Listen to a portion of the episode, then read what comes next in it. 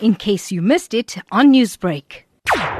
As Muslims, Islam teaches us preventive measures when these tribulations, these pandemics do occur.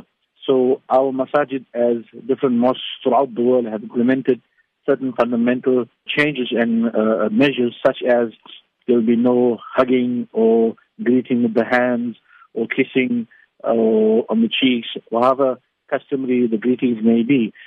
Second of all, to try as much as possible for the people to make their ablutions and purification at home, to use the toilets at home, as well as to bring your own prayer mats, as well as from next week Friday, and in fact most of the mosques, your congregational prayers, such as on a Friday, is going to be shortened.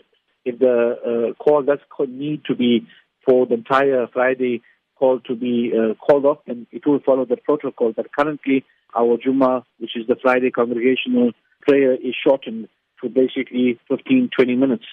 And also the congregational prayers together, a lot of them have been called off. And the women program, the elders and the children, and those whose immune systems are weak, are encouraged not to enter into the mosque for prayers, rather read at home. Imam Sufi, do you think that the outbreak of coronavirus has had an effect on how people worship at the mosque? Yes, it has. Undoubtedly, it has. The numbers, people are more aware, and fear has set in. And a lot of people, due to not reading about or knowledge about it, are starting to panic. And in terms of the flow of traffic into the mosque area, has started to decline in many of the mosques throughout the world. Now, Mulana, the period of Hajj is coming up soon. Will there be any travel restrictions? The Hajj is most probably going to be around the 30th of July, basically until the 3rd or 4th of August.